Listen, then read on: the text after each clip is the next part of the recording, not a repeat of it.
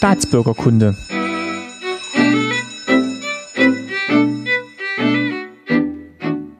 Guten Tag, mein Name ist Martin Fischer und ich freue mich, dass ihr wieder zuhört bei Staatsbürgerkunde. Ich bin in Berlin, ich sitze im DDR-Museum und bei mir ist Dr. Stefan Wolle. Schönen guten Morgen. Guten Morgen. Ähm, Dr. Wolle ist wissenschaftlicher Leiter des DDR-Museums und macht aber auch sonst noch ganz viele andere Sachen. Ich kenne ihn als Autor ähm, dreier Bücher oder eigentlich vier Bücher kenne ich äh, zum Thema DDR. Ähm, die heile Welt der Diktatur, Aufbruch nach Utopia, der große Plan und es gibt eins noch zur Jugendbewegung 1968 und bestimmt noch jede Menge mehr Publikationen, die ich jetzt gar nicht, gar nicht kenne. Herr Dr. Wolle, vielleicht stellen Sie sich einfach den Zuhörern mal vor und sagen, was Ihre Aufgaben hier im DDR-Museum sind.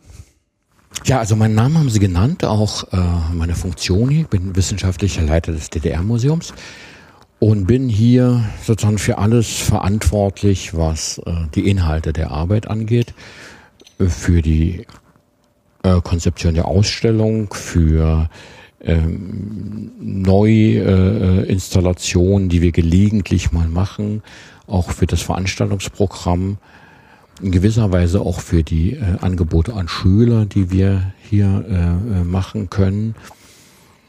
Ein bisschen Pressearbeit, Interviews natürlich, sowas wie heute.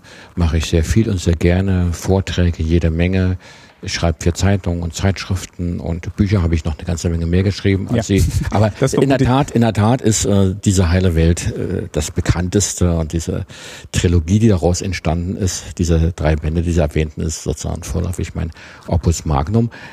Ähm, das ist so grob umrissen jetzt meine meine Tätigkeit hier beim DDR-Museum. Ich bekomme jetzt inzwischen eine Menge Anfragen von äh, anderen Einrichtungen und Museen. Ich soll da Gutachten schreiben. Also ich musste allmählich so ein bisschen sagen, Töpfchen stehe, ich kann nicht alles machen. Aber ähm, hier im DDR-Museum bin ich, wie gesagt, für die, für die wissenschaftliche Seite ähm, der Arbeit verantwortlich. Ich bekomme auch eine Menge Anfragen. Also es geht von Schülern, die äh, mein, äh, äh, ich kann Ihnen die Hausaufgaben machen und äh, äh, bis hin zu Studenten, die anfragen, Doktoranden aus aller Welt, die was über DDR schreiben wollen, die landen hier ziemlich in, in großer Zahl landen die hier an. Merken Sie da eine Steigerung des Interesses? Ist das gleichbleibend geblieben über die Jahre? Seit jetzt, sagen wir mal, der der Wende? Naja, das ist ein bisschen schwer äh, zu quantifizieren. Das ist auch nicht der entscheidende Punkt, ob das jetzt mehr oder weniger Anfragen sind. Das Interesse hat sich schon gewandelt in den 25 Jahren, das ist ganz klar. Das war, als es ganz aktuell war, der Zusammenbruch der DDR, die Auflösung der Stasi, die Öffnung der ähm, Archive des MFS, da war schon der Höhepunkt des Interesses äh, ähm, äh, äh, da. Vor, und dann ist das eigentlich so irgendwie quantitativ so in sich stabil geblieben. Es hat sich allerdings ganz beträchtlich, äh, haben sich die Inhalte, die Fragestellungen, die Interessensgebiete verändert. Es ist in der Tat heute viel mehr, was Wissenschaftler interessiert, aber auch was das Publikum interessiert, viel mehr fokussiert auf das Normalleben der DDR-Bürger, auf den sogenannten Alltag, auf ähm, die Frage, wie haben die Menschen konkret gelebt, und ähm, da wird natürlich, also auch in der Entwicklung, in der mengenmäßigen Entwicklung des Interesses insofern höher, als dass es immer weniger Leute gibt, logischerweise, die äh, es sozusagen noch in ja. ihrer vollen Schönheit erlebt haben, die DDR, und gleichzeitig also auch ähm, noch im Arbeitsleben stehen und äh, auskunftsfähig sind und artikulationsfähig und das alles erzählen können. Und drittens Leute, die außerdem noch sozusagen den, den, den kritisch-analytischen Blick des Historikers haben, das scheinen mir immer bis, äh, immer weniger zu werden. Insofern für mich persönlich ist der Arbeitsaufwand und die Anfragen, die ich so bekomme, durchaus, durchaus wachsend. Jetzt haben Sie schon zwei Stichworte genannt. Einmal, dass Sie eben Historiker sind und dass Sie auch Anfragen beantworten zum Thema Aufarbeitung der Stasi-Vergangenheit. Das sind jetzt zwei Themen, die auch persönlich mit Ihnen zu tun haben. Vielleicht steigen wir mal ein. Sie haben in den 70ern oder ja Ende der 60er, Anfang der 70er in Berlin Geschichte studiert? Mhm. Also ich habe äh, äh, 1969 das Abitur gemacht und war dann äh, 18 Monate bei der Nationalen Volksarmee in Eggesin in Vorpommern, wie man heute sagt. Das sagte man damals nicht. Ähm, das waren dann nicht die drei Jahre, das waren dann auch nur, äh, nur 18 Monate. Ja, das war so der kleine Kompromiss, diese 18 Monate. Ähm, da ließe sich eine ganze Menge drüber erzählen. Ich hatte überhaupt auch nicht die Absicht, jetzt irgendwie gänzlich den Wehrdienst zu verweigern. Auf der einen Seite, das wäre auch nicht akzeptiert worden, wenn man nicht den religiösen Background gehabt hätte, den konfessionellen. Äh, den hatte ich ja nicht. Und äh, aus politischen Gründen das zu verweigern, da bin ich offen gesagt gar nicht auf die Idee gekommen. Das äh, hätte auch sehr harte Re Gegenreaktionen ausgelöst. Also zumindest wäre damals jede Form von beruflicher Weiterentwicklung, Studium oder derartiges wäre damit gestorben gewesen. Also die Absicht hatte ich nun überhaupt nicht. Ähm, andererseits wollte ich auch irgendwie dem, dem Kaiser geben, was des Kaisers ist, also, ähm, also diese 18 Monate, die ja mal gesetzt waren, ableisten. Und das reicht auch aus, ja, da hat nun großartig keiner Druck ausgeübt. Ähm, ich wurde natürlich gefragt beim Wehrkreiskommando, wollen Sie nicht? Und ich habe gesagt, nö. Und dann, Eigentlich. Äh, ja, und dann hatte sich das mehr oder weniger auch schon erledigt. Ja, der war natürlich sauer, der musste ja seine Prozente bringen, da der entsprechende Offizier dieser Einstellungskommission oder wie das da hieß, ich hab's vergessen. Äh, aber ansonsten, der tönte da ein bisschen rum und sagte zum Schluss, zum Dank für Ihre Haltung schicken wir Sie nach Eggesin. Da hörte ich diesen Schreckensnamen zum ersten Mal, sagte mir nicht, sagt, na gut, warum nicht Eggesin, ja. Und äh, es, es wäre auch ziemlich gleichgültig gewesen, wo man diese Zeit abgeknüppelt hätte, ob in Eggesin oder irgendwo anders. Also kurzum, ich war, ich war ja immer noch jetzt beim, beim äh, ähm, bei, bei der NVA-Zeit, bei der Armeezeit, also 18 Monate. Habe dann zwischendurch noch ein bisschen gearbeitet. Ich hatte einen sehr schönen Beruf, den äh, als Buchhändler war das war damals eine Einrichtung, dass jeder Abiturient gleichzeitig auch einen Beruf zu lernen hatte. Das war gar nicht mal so schlecht, denn das gab einem nach der Schulzeit doch die Möglichkeit, wenn man also keinen Studienplatz bekam oder nicht den Studienplatz bekam, den man haben wollte, dass man eben in seinem Beruf arbeiten konnte. Und ich habe Buchhändler gelernt. Das hat mir viel Spaß gemacht und ich wäre sogar da geblieben als Buchhändler unter anderen Umständen hätte mir nichts ausgemacht. Die Arbeit hat mir viel Spaß gemacht und man hatte auch damals dann eben den Zugang zu allen Neuerscheinungen und war dadurch auch ein gefragter Freund und Partner und alle kamen angerannt. Da hatte ich auch mit die, meinen, meinen Eltern mal drüber gesprochen, dass, ja. dass man nicht überall alle Bücher bekommen hat und man hat dann auch mal wirklich Bücher ja, gekauft, ja, wenn es die gerade gab. Ähm, also Bücher waren knapp wie alles und gerade gute Bücher und wenn mal irgendwie was Gutes angekündigt war, was Neues, von äh, gefragten Schriftstellern. Dann hatten wir in der Buchhandlung, sagen wir mal, 200 Vorbestellungen und bekamen dann zwei Exemplare oder so. Und das reichte gerade mal so für die interessierten Buchhändler und deren äh, Freundeskreis, auch wenn es 10 oder 20 Exemplare gewesen wären, weiß ich was von Hermann Hesse oder Stefan Zweig oder es war ja alles knapp und alles schwer zu bekommen. Ähm, und dadurch kamen immer eine Menge Leute angerannt in meine Buchhandlung, da wo ich gearbeitet habe. Also erst unter Linden in der Universitätsbuchhandlung und dann am Alexanderplatz im Guten Buch. Und äh, überhaupt ein interessantes Publikum. Man ist mit den Leuten in Gespräch gekommen, mit Ost und West. Und ist auch so eine Arbeit, wenn man dann um 17 Uhr oder um 19 Uhr Feierabend macht, ist man frisch und munter, anders als wenn man jetzt irgendwie großartig inhaltlich was zu tun hat. Und Sie haben sich dann trotzdem entschieden, äh, noch ein Studium der Aber Geschichte ja, äh, ja, da, da liegt ja schon irgendwie in der Frage jetzt so ein bisschen das Problem. Geschichte. Natürlich wusste ich auch mit 21 Jahren, dass die äh, Geschichtswissenschaft der DDR, so wie sie betrieben wurde, ja, in extremer Weise ideologisch ähm, bevormundet wird, ideologisch indoktriniert ist. Das war mir schon klar. Und viele haben mich gesagt, bist du denn verrückt, sowas zu studieren, sowas politisch durchwachsenes, ja, wo man ja auch dauernd politische Bekenntnisse verlangt willst du nicht lieber Physik studieren oder so? Da muss ich ganz ehrlich sagen, da hat es dann im Kopf bei mir auch nicht erreicht. Um, es hat mich nie interessiert, ja, irgendwie eine Naturwissenschaft. Und es hätte auch wirklich ab absolut nicht. Ich staune bis heute, dass ich das Abitur bestanden habe. In diesen Fächern, so mit der Eins des kleinen Mannes, bin ich da immer irgendwie durchgekommen, aber es, es wäre sinnlos gewesen, ähm, solches äh, Studium anzufangen. Und äh, ich war eben von Anfang an unglaublich stark auf, was man heute Geisteswissenschaften nennt, fixiert. Also ich hätte auch Germanistik, Literaturwissenschaft, vielleicht sogar Philosophie studieren äh, wollen. Das sind aber Fächer, die in ähnlicher Art und Weise unter der ideologischen, unter der ideologischen Oberaufsicht der Partei standen und ganz streng diszipliniert waren. Ähm, jedenfalls von der Ausbildung. Also kurzum, ich, habe trotz alledem gesagt, Geschichte war immer mein Lieblingsgebiet, mein Lieblingsfach und hat mich brennend interessiert und ich habe die Geschichte auch wirklich geliebt, aber nicht so geliebt wie sagen wir mal die die Literatur. Da wäre ich wahrscheinlich hätte ich da auch Schwierigkeiten bekommen bei der Germanistik mit all diesen ideologisch geprägten Phrasen und und Einschränkungen. Ähm, das, das, ich habe ja als Nebenfach Germanistik anfangs studiert und das hat mich unglaublich gestört. Mehr noch als in der Geschichte. Und ich habe das ja auch alles kennengelernt in der Buchhandelausbildung. All diese, diese ähm, restriktiven äh, Phrasentraschereien über den Sozial, über das sozialistische Menschenbild, über den sozialistischen Realismus und all dieser Quark. Das hat mich damals ähm, sehr gestört. Aber Geschichte, da dachte ich, das nimmst du in Kauf, das nimmst du mit und äh, bin dann aber sehr schnell gegen die Wand gelaufen.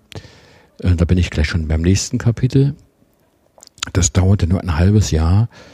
Da stand nichts schon vor dem Inquisitionsgericht da, der, der, der, der, der äh, FDJ und der Partei. Das war jetzt 1972? Das war, ja, ja, das war äh, äh, 72, Anfang 72. Es kam für mich wie äh, ein Blitz aus heiterem Himmel. Ich habe das überhaupt nicht gewusst, dass sich da was zusammenbraut. Ich habe da überall relativ offen meine Meinung gesagt. Also natürlich nicht im, im offiziellen Seminar, das, das ging nicht, das wusste ich schon. Aber so im trauten Kreise meiner Damen und Herren Kommilitonen ähm, habe ich relativ offen meine Meinung gesagt und habe nicht mitbekommen, dass da schon Leute saßen, die bloß noch äh, mitgeschrieben haben sozusagen, das zu Papier gebracht haben, was ich davon. Die genau zugehört haben. Ja, und, wie gesagt, das hat alles nichts mit Stasi zu tun. Das ist auch ganz, äh, methodisch und theoretisch hochinteressant. Hat überhaupt nichts mit Stasi zu tun gehabt. Diese ganzen Sachen finden sich schon in der Stasi-Akte, aber ähm, nur als Kopie von FDJ und Universitätsakten. Also meine Universitätsakte war viel interessanter als die Stasi-Akte. Also es dauerte nicht lange, da äh, brachte das da über mich herein und äh, ich will die ganzen Sachen nicht im Detail erzählen. Es war zum Teil auch bedrückend und erniedrigend, was sich da abspielte. Und dann bin da mit einer teilweise unglaublichen Niedertracht konfrontiert worden von Leuten, die mich denunziert haben und, und, und also auch zum Teil ohne Not, ja, also ohne sind über das gebotene Maß, äh, was die Obrigkeit ja nur verlangte, hinausgegangen, wirklich mit einer Freude und mit einer Begeisterung einer Denunziation und das diesen ganzen Geschichten entzog ich mich dann ähm, mehr oder weniger, und das war auch geschickt so, äh, durch eine, ich sag's mal wirklich in Anführungszeichen, freiwilligen Verpflichtung zur Bewährung in die Produktion. Also ich bin dadurch einem regulären Disziplinarverfahren aus dem Wege gegangen.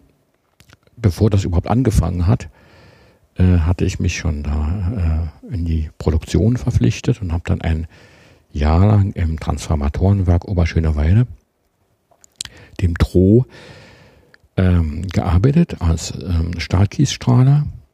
Eine ziemlich schwere, schmutzige Arbeit. Gut bezahlt, hab, gut, hab nie wieder so gut verdient wie in diesem Jahr im, im, im Transformatorenwerk. Auch als Wissenschaftler später nicht. Und äh, kam dann wieder anspaziert, ein Jahr später mit einer fabelhaften Beurteilung da in dem Betrieb, die Leute haben doch richtig, nicht so richtig begriffen, was da nur inner kommt von der Universität und was so. Was der da macht, was der da will. Was, ja, oder sie haben es begriffen, aber äh, sie haben es auch nicht gesagt. Haben es mit mir nicht drüber geredet oder ich habe mit ihnen, und mein Chef war, also mein Meister war begeistert, da war einer, der war immer pünktlich da. Der hat in, nicht gesoffen in, während der Schicht, der hat sich nicht geprügelt, der hat seine Norm erfüllt, der hat zur Not auch nochmal irgendwie was nebenbei gemacht. Also meine jetzt nicht nebenbei gearbeitet, das haben sie alle dann nebenbei mhm. nochmal für, mhm. für, für einen Pfund oder so, mal was ja. selten habe ich sowas gemacht, ähm, sondern wenn irgendwie was erwartet wurde, wozu die anderen dann auch nicht in der Lage gewesen wären, ähm, ein neuerer Vorschlag einzureichen oder so, ja. Ich weiß nicht, was daraus geworden ist, aber eines Tages kam der Meister. Auf jeden Fall waren sie alle zufrieden. Ja, die waren zufrieden und waren, der Meister hat mir also eine fabelhafte Beurteilung geschrieben und dann sind Sie zurück an die Uni? Bin ich zurück an die Uni und da nun wiederum, da bin ich ja nachher manchmal gefragt worden, wie kommt denn das? Da bin ich auch schon verdächtigt worden, ja. Ah, ob der nun vielleicht doch äh, Stasi geworden ist oder so. Weil das so reibungslos lief? Weil das so, ja, relativ reibungslos dann lief, ja, das hatte äh, gute Gründe. Das äh, lag daran, dass äh, die DDR permanent einen durchaus ähm, pädagogischen Anspruch hatte, ja. Ich wollte den Menschen erziehen und äh, äh da hatten sie auf einmal ein gutes Beispiel. Also die mussten mich rausschmeißen, weil sie ihre revolutionäre Wachsamkeit unter Beweis stellen wollten und sollten und mussten. Die mussten ja immer alles. Und äh, was dann zu der gleichen Zeit, das hat einen Hintergrund gehabt, an der Universität sehr scharfe Auseinandersetzungen haben eine Menge Leute rausgeschmissen damals, Anfang 72 aus der Sektion Geschichte, habe auch Verhaftungen und alles Mögliche. Ähm, und dann, wenn dann einer sozusagen, von dem sie spürten, dass er bereit war, dieses Spiel mitzuspielen, den hatten sie, den konnten sie als das weiße, geläuterte Schäfchen vorstellen, was mal schwarz gewesen ist, jetzt weiß gewaschen und jetzt mit dem rechten, mit dem rechten äh, äh, Klassenstandpunkt zurückkehrt zum Kollektiv. Haben Sie das damals auch schon so empfunden oder? Ich habe das empfunden wie ein Theaterspiel. Ich habe gesagt, du sagst jetzt den Leuten, was sie hören wollen. Kalt wie Hundeschnauze. Und ich wollte studieren auf jeden Preis, gerade nach einem Erfahrung in der Produktion. Ich dachte, weg da von dieser Mühle. Ja, das macht einen ja kaputt. Vier Uhr morgens aufstehen, um 5.30 Uhr bei der Arbeit sein. Ähm, nein, das war nicht meine Welt. Und gut, okay, man hat gut verdient. Ja, das ist die andere Sache, aber das war mir nicht so wichtig. Und dann ist es natürlich der reine Stumpfsinn, jeden Tag in der Werkhalle zu stehen. Und dennoch unter diesen Vollidioten. Ähm, nein, das war nicht meine Welt. Da hätte ich um jeden Preis der Welt, äh, wenn das nicht geklappt hätte wie mit der Uni, dann weiß ich nicht, was ich gemacht hätte. Ich habe natürlich damals ein bisschen nachgedacht, haust den Westen ab oder so, aber das ist ein anderes Kapitel. Es war ja auch nicht so einfach. Sie haben Ihr Studium dann äh, ja kurzum äh, kurzum äh, ja, da war da tagte dann noch so eine kleine Kommission da und sagte ja und so wie sehen Sie jetzt so Ihre ideologischen Verirrungen vor einem? Ja, das, lehne ich jetzt total ab und ich bin jetzt vollkommen auf dem richtigen Kurs der Partei und am Busen der Arbeiterklasse geläutert. Und die hat mir so viel gegeben, die Arbeiterklasse, dass ich jetzt den rechten Klassenstandpunkt und die rechte ideologisch-politische Überzeugung habe. Klar hat mir das kein Mensch geglaubt und ich wusste auch, dass die mir das nicht glauben. Aber ich sagte schon, das war wie so ein wie so ein Theaterspiel. Und die, die äh, Pointe dieses Theaterspiels war dann, dass der Mensch, der mh, diese Gesinnungsprüfung da bei mir abgenommen hat, der ist ein paar Monate später im Westen abgehauen. Na, so war das in der DDR. Das war so ein Maskenspiel, ja. Man, das wussten auch wahrscheinlich viele der Beteiligten. Alle, klar. Aber die dachten, wenn der bereit ist, die Sprüche aufzusagen, so wie wir sie wir hören wollen, und der sagt sie dann auch noch gut auf, ja. Der kennt die Sprüche genau und sagt sie richtig auf, ähm, haben die nichts dagegen. Kurzum, ich habe dann wieder angefangen an der Universität, habe mich dann sehr schnell, hatte ich die Gelegenheit, mich zurückzusehen ins Mittelalter. Das war natürlich die Lösung irgendwie, das Mittelalter. Ähm, auf der einen Seite gab es da eigentlich den besten Dozenten der Humboldt-Universität, also der historischen Fachschaft. Äh, das war Friedhof Silav, der ist schon verstorben, der war für meine Begriffe damals schon uralt. Das heißt, er war zwar jünger als ich heute bin, aber das war natürlich aus dem, aus dem Sichtwinkel, aus dem Blickwinkel eines Anfang 20-Jährigen äh, greisenhaft alt. Ähm, der hatte schon vor dem Krieg studiert und auch promoviert schon und ähm, war so ein ganz unglaublich äh, kenntnisreicher, auf Fakten, auf Dokumente, auf Urkunden fixierter Mensch, der also jenseits aller Ideologie und auch jenseits aller ähm, ideologischen Moden ähm, da eine streng positivistische Wissenschaft betrieb. Wie gesagt, äh, bezogen auf das Mittelalter. Und er war zudem äh, ein, ein, ein Schankmaul vor dem Herrn, der äh, ähm, im Kreise seiner Studenten da unglaublich vom Leder zog und, und wüste Schmähreden hielt gegen die Partei und gegen den Marxismus und den also mit Hohn und Spott überzog. Das war ein Balsam auf unsere Seelen. Ähm, und ähm, diese Seminare waren sehr lang. Also das war eine, das, das begann meistens so, wenn es still wurde in der Universität, so gegen 17 Uhr, dann fing das an in seinem kleinen Zimmerchen. Es waren meistens so nur drei, vier, vielleicht mal fünf Studenten, die da mitmachten. Und dann kannte das bis Mitternacht gehen. Dann wurde das so gegen 22 Uhr wurde das Seminar verlagert in einer der äh, äh, Restaurants oder Bars äh, im Umkreis der Friedrichstraße, meist so etwas schmuddlige Etablissements. Und dann ging das dann weiter bis, bis, bis Mitternacht und länger. Und dann ging es allerdings meistens um seine Erzählung, über seine Lebensgeschichte, über seine Erfahrungen. Und er zog also über die über die Kollegen her. Das war wunderbar, das war herrlich.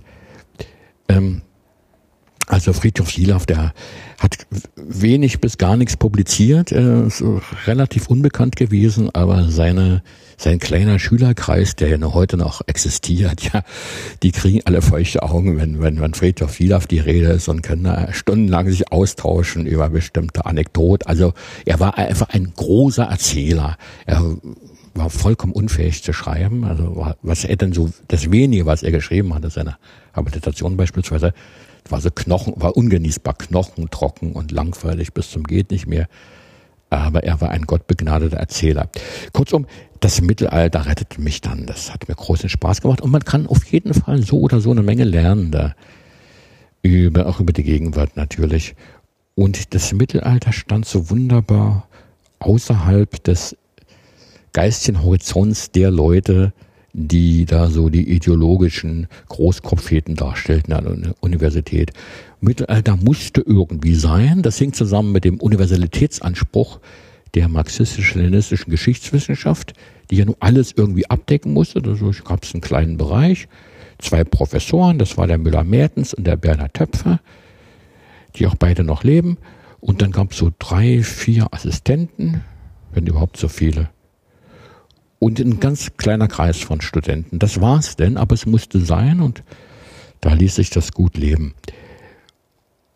Und habe dann auch über ein mittelalterliches Thema meine Diplomarbeit geschrieben und bekam dann eine Stelle bei der Akademie der Wissenschaften der DDR beim Institut. Auch in diesem Themenbereich? Naja, das war ein bisschen, bisschen kompliziert. Da suchten sie jemanden, der sich äh, mit dem russischen Mittelalter beschäftigt, mit der frühen russischen Geschichte und das habe ich sehr gerne gemacht. Habe dann aber allerdings meine, meine Doktorarbeit geschrieben über ein Thema äh, der russisch-deutschen Wissenschafts- und Kulturbeziehungen Ende des 18.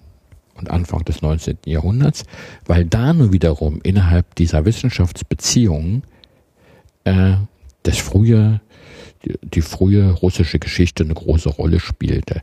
Also ich will es mal ganz kurz konkretisieren. Damals sind eine Menge deutscher Professoren an die neu gegründeten russischen Universitäten berufen worden. Es war in Russland selbst eine Reformperiode. Der neue Zar begann mit großen Plänen und unter anderem auch Universitätsgründungen. Dorpat ist vielleicht die wichtigste, also das heutige Tartu, aber auch noch ein paar andere. In Wilna wurde eine Universität gegründet, in Kasan, in St. Petersburg. Und ähm, die Lehrstühle für Geschichte wurden zum nicht unerheblichen Teil von deutschen Wissenschaftlern bestückt. Und diese wiederum spielten eine sehr große Rolle bei der Entwicklung der russischen Geschichtswissenschaft. Die brachten dann ihr methodologisches Handwerkszeug aus Deutschland mit das Handwerkzeug der Quellenkritik insbesondere und, und, und, schlugen dann die alten russischen Chroniken auf, machten die erste wissenschaftliche Edition der berühmten Nestor-Chronik, die die Frühgeschichte Russlands erzählt und so weiter und so weiter. Ja, das war eine ziemlich interessante Thematik. Darüber habe ich meine Doktorarbeit geschrieben und dann äh, habe ich mein erstes Buch über Wladimir den Heiligen geschrieben, der im Jahre 988 ähm, das russische Volk getauft hat, dem Christentum zugeführt. Also zuerst hat er sich natürlich selbst taufen lassen und dann äh, sein Volk. Also ab in, ab in den Dnieper, das war in Kiew, ab in den Dnieper, ja, eins, zwei, drei waren die alle getauft. Russland war christlich nach byzantinischem Ritus. Das war so eine welthistorische Entscheidung für Byzanz gegen Rom. Das beeinflusste natürlich die oder beeinflusst die russische Geschichte bis heute, dieser byzantinische Hintergrund.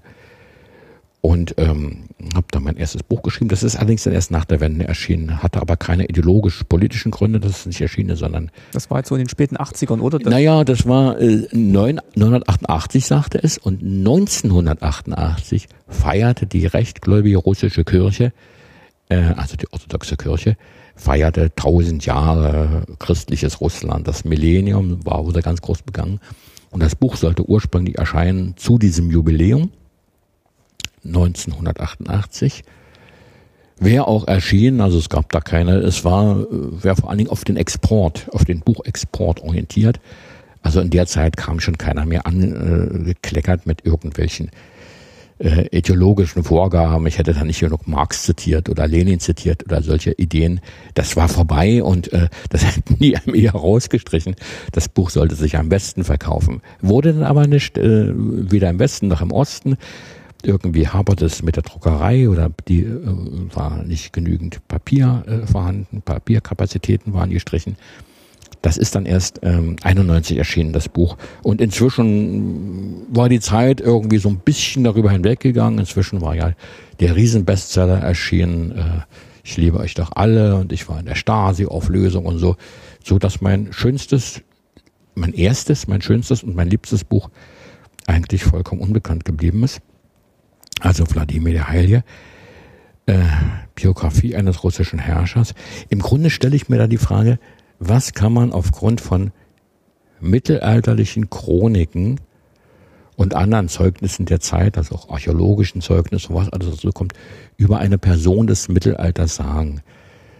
Und äh, die Quintessenz ist, man kann eigentlich so gut wie gar nichts sagen. Das, sind, das ist überwuchert von Legenden, von Erzählungen. Von subjektiven Auswahlen. Naja, subjektiv ist das sowieso, es ist immer auch in der Neuzeit, aber das sind also wirklich äh, stark topologisch geprägte Quellen, wo ähm, die wirkliche Individualität gar keine, gar keine Rolle spielt, gar keine Rolle spielen kann. Das nehme ich so ein bisschen auseinander. Das hat auch, das hat auch Spaß gemacht.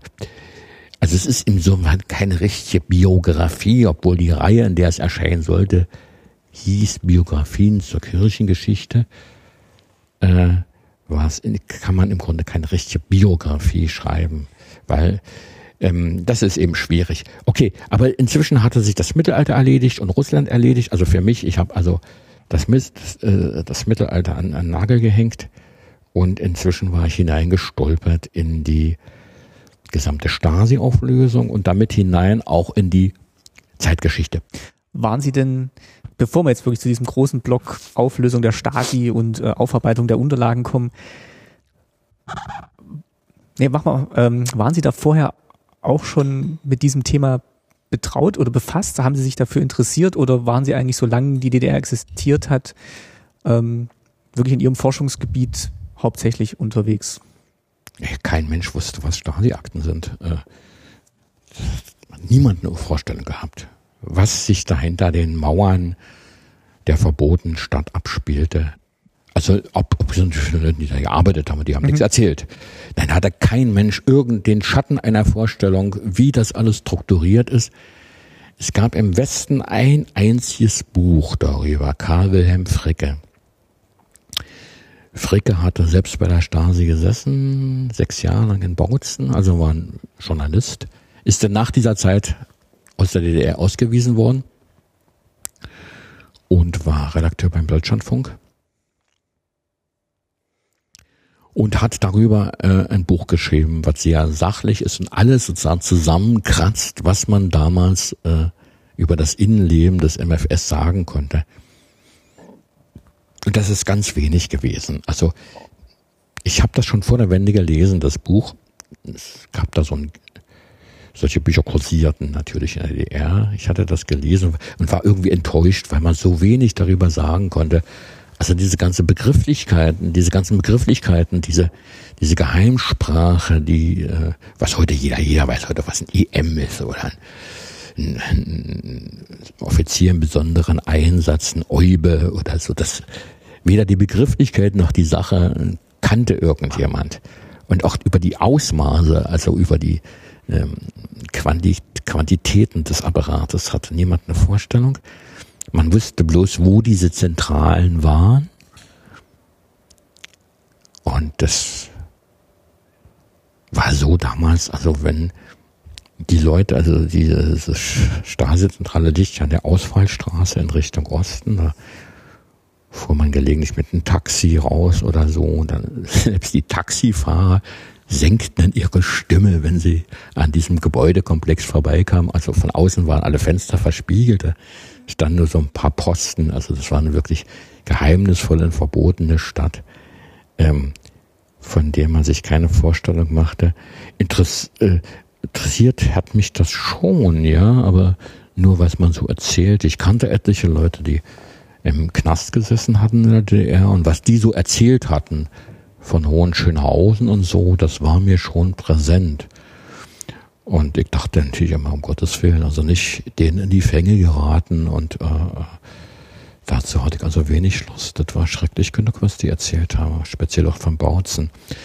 Äh, und noch schlimmer die anderen äh, Haftanstalten, wo die politisch schon mit den Kriminellen zusammengesteckt wurden da hatte ich wirklich Horrorgeschichten erzählt. Also ein bisschen die Hosen voll hatte ich schon. Heute natürlich im Nachhinein sind alle immer sehr mutig gewesen. Äh, mhm. War ich überhaupt nicht. Also ich wollte da diesem Konflikt aus dem Wege gehen und nicht diese Risiken eingehen. Ist mir auch gelungen. Ähm, ja, so fällt zu der Frage, ob mich das interessiert hat. Ob mich, ich habe mich natürlich ähm, in der DDR-Zeit, abgesehen mal von der fachlichen Arbeit, die sich jetzt auf Mittelalter bezog, auf Russland, aufs 18. Jahrhundert, all diese Sachen, ja, habe ich mich vor allen Dingen so für die Literatur der Romantik interessiert ähm, und solche Sachen. Äh, war ein bisschen auch wohl eine Flucht, gebe ich im Nachhinein gerne zu, weil mir damals nicht so ganz war, ich war mir dessen so nicht ganz bewusst damals, aber ein bisschen auch eine Flucht vor der Realität. Ich habe da manchmal auch die Augen zugemacht und sozusagen diese ganze politische Realität einfach nicht zur Kenntnis nehmen wollen.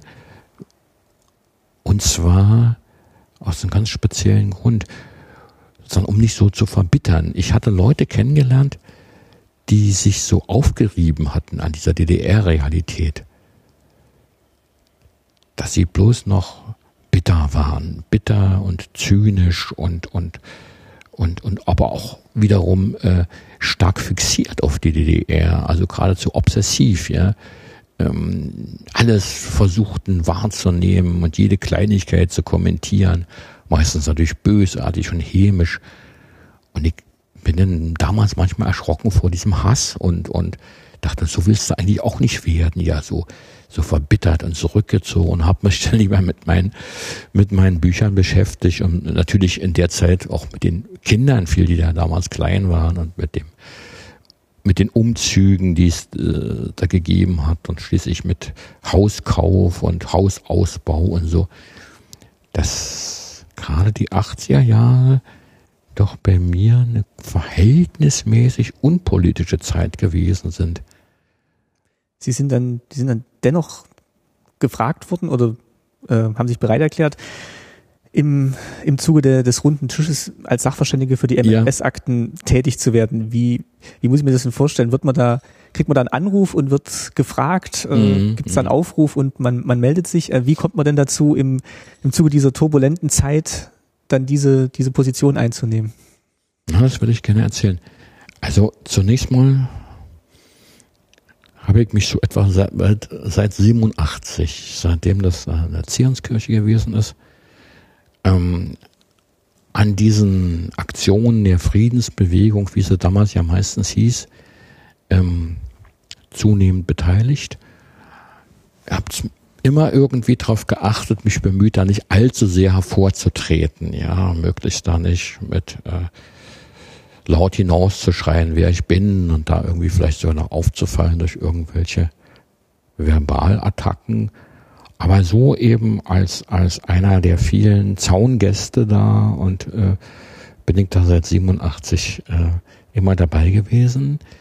habe die Sache eigentlich richtig eingeschätzt im Unterschied zu vielen meiner Freunde, die ja alle immer eher so im, im intellektuellen Bereich agierten. Habe das für sehr wichtig gehalten.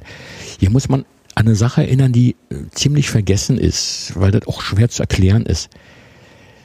Ähm, es hat damals in Ber Berlin, also in Ostberlin von mir, also Berlin, Hauptstadt der Deutschen Demokratischen Republik, weiß nicht genau, ob das in Leipzig und solchen Städten so ähnlich gewesen ist oder genauso. Hätte ich zwei ganz unterschiedliche Kreise gegeben von Opposition im weitesten Sinne. Mit aller Vorsicht diesen Begriff gebraucht. Die einen waren Leute, äh, die entweder von Beruf Künstler waren oder sowas oder aber eben angestellt in verschiedenen Institutionen, sei es bei der Universität, sei es bei der Akademie der Wissenschaften, in irgendeinem Theater, in einem Verlag. Das gab ja einen ziemlich großen Kreis, die waren ja auch alle gut bestückt, diese Institutionen personell, von Leuten, die also gerne im privaten Kreise oder im Kaffeehaus äh, äh, aufrührerische Reden gehalten haben, und die waren ja meistens auch nicht blöd, ja. Das war aufmerksam die Wirklichkeit verfolgt und kommentiert und im kleinen Kreise immer fleißig geschimpft. Die möchte ich jetzt mal nennen Kaffeehausopposition. Die waren vor allen Dingen auch von der Ausrichtung her ähm, auf eine Verbesserung des Sozialismus aus. Das heißt, ihnen schwebte ein demokratisierter Sozialismus vor, eine Verbindung also der sozialistischen Produktionsweise mit der vergesellschaftlichten, mit den vergesellschaftlichen Produktionsmitteln und der entsprechend daraus resultierenden sozialen Harmonie und der Abwesenheit von Ausbeutung mit den demokratischen Freiheiten der bürgerlichen Gesellschaft im Sinne der Revolution und der Menschenrechtserklärung von 1780 oder der Unabhängigkeitserklärung der Vereinigten Staaten. Ähm, Ganz im Sinne also etwa so des Prager Frühlings äh, von 1968. Das war nicht die alleinige Meinung dort, aber doch die dominierende, doch die vorherrschende Meinung, dass man sowas zu erstreben hätte. Und ähm, ziemlich davon getrennt, weil das einfach ganz andere Leute waren, hatte sie in der Kirche was ganz anderes entwickelt. Ähm, nicht, dass die ideologisch so unendlich weit von denen entfernt gewesen wären vom, vom, vom Kaffeehaus. Die hatten in der Regel, da, da dominierten auch diese Illusionen sehr stark, aber die hatten in der Regel einen ganz anderen biografischen Hintergrund. Ähm, das waren meistens Leute, so die äh, konfessionell sozialisiert worden waren, die auch meistens nicht so beruflich jetzt äh, äh Wissenschaftler waren oder, oder, oder irgendwie künstlerisch tätig, sondern die hatten ganz unterschiedliche Berufe, kamen übrigens auch sehr viel aus der Provinz nach Berlin. Ja, was waren die so von Beruf? Äh, so irgendwie äh, arbeiten in Kinderheimen und in, in, in Kindergärten und Sozialeinrichtungen und alles Mögliche so, ja. Meistens aber ohne die höheren akademischen Weihen. Und äh, waren sehr stark ausgerichtet auf ähm, Pazifismus. Und politisch gesehen eine Art Neutralismus dominierte da. Also das war sehr stark diese Friedensidee und die äh, äh beriefen sich auch sehr stark auf ähm, religiöse, religiöse Maximen, insbesondere also das Evangelium und im ganz speziell die Bergpredigt, die Nächstenliebe, die Feindesliebe. Das waren so die Kernpunkte, den, der Abbau von Feindbildern, die Veränderung äh, im Erziehungswesen, also gewaltfreie Erziehung, Erziehung, der Kampf gegen ähm, der Kampf gegen Kriegsspielzeug und solche Sachen wurden hochgehalten oder auch soziale Arbeit.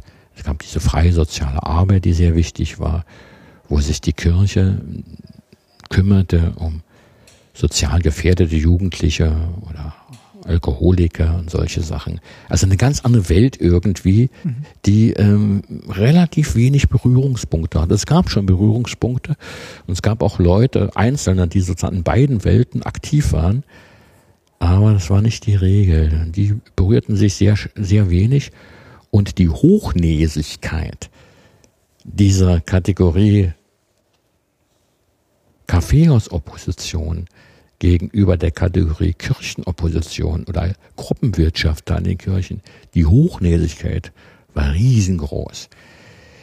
Die pflegten da gerne, die pflegten da gerne ihre Vorurteile, dass diese Leute erstens Stasi versifft seien, was natürlich stimmte, zweitens alle bloß im Westen wollen und ihre Ausreiseanträge befördern, was zum Teil auch stimmte, und drittens überhaupt nicht sozusagen die höheren Weihen äh, äh, akademischer Geistigkeit äh, repräsentieren würden, was auch zum großen Teil stimmte. Ähm, also es stimmte alles irgendwie und trotzdem war diese Kirchenopposition, das war im Grunde der Hebel, der das Staatssystem ausgehebelt hat, weil diese Leute nicht so integriert waren in das System. Diese ganzen Intellektuellen waren ja irgendwie mit dem System verbandelt und, und, und, und verwoben und waren auch auf die Institutionen des Systems angewiesen, weil sie von denen ja ihr Geld bekamen und ich meine, die quatschten dann auch so rum, aber erst, wenn sie ihre Arbeitsstelle da verlassen hatten oder bloß in der Kantine oder so. Also das schon, das war bei der Akademie auch so, ja.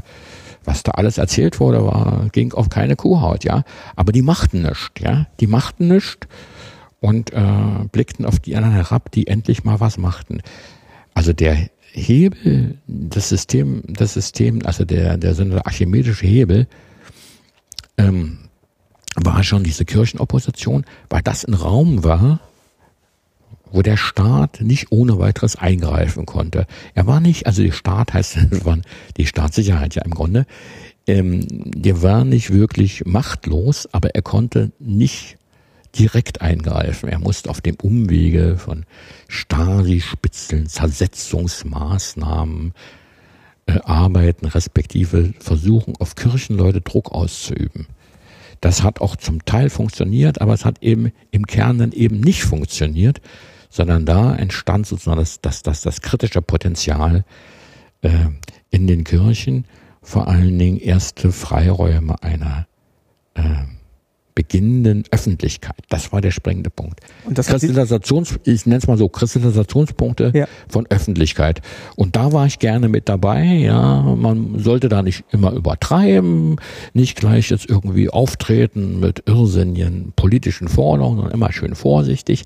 Aber erst diese Kristallisationspunkte schaffen und die in der ganzen DDR miteinander zu vernetzen.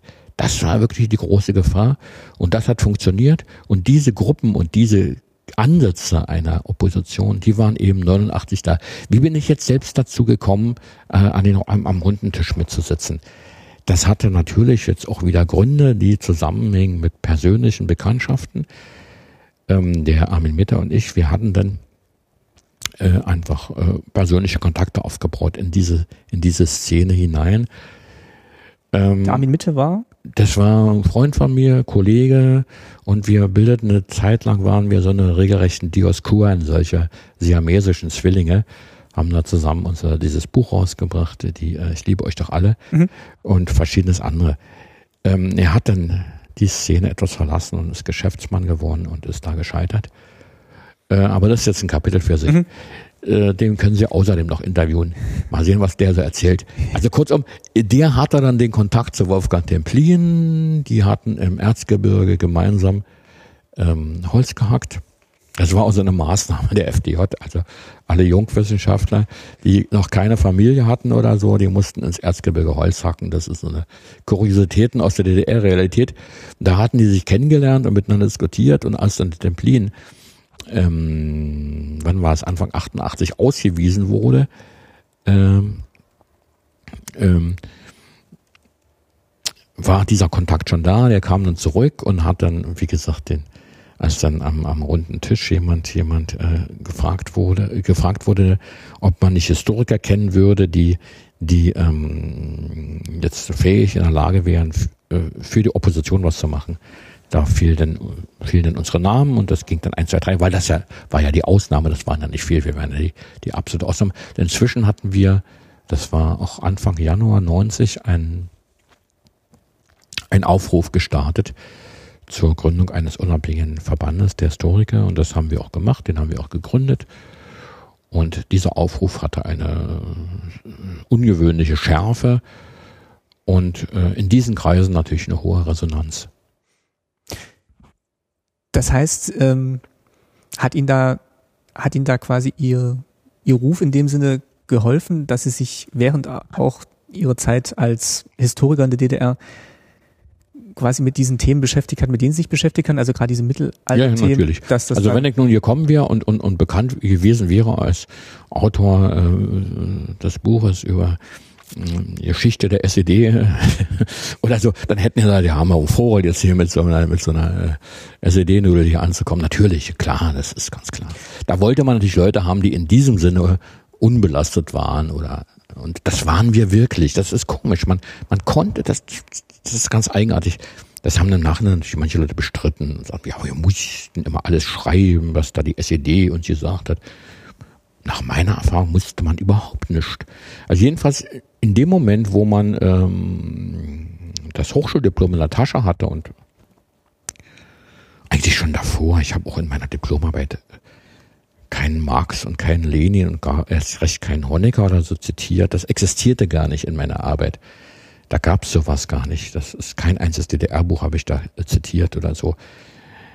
Und das wurde akzeptiert, sowohl in der Universität als auch in der, in der Akademie der Wissenschaften. Man machte keine Karriere damit. Das ist klar. Man kam nicht groß raus und hat vielleicht jetzt nicht, ist nicht gewürdigt worden, man wurde kein Westreisekader und was die Leute alles werden wollten.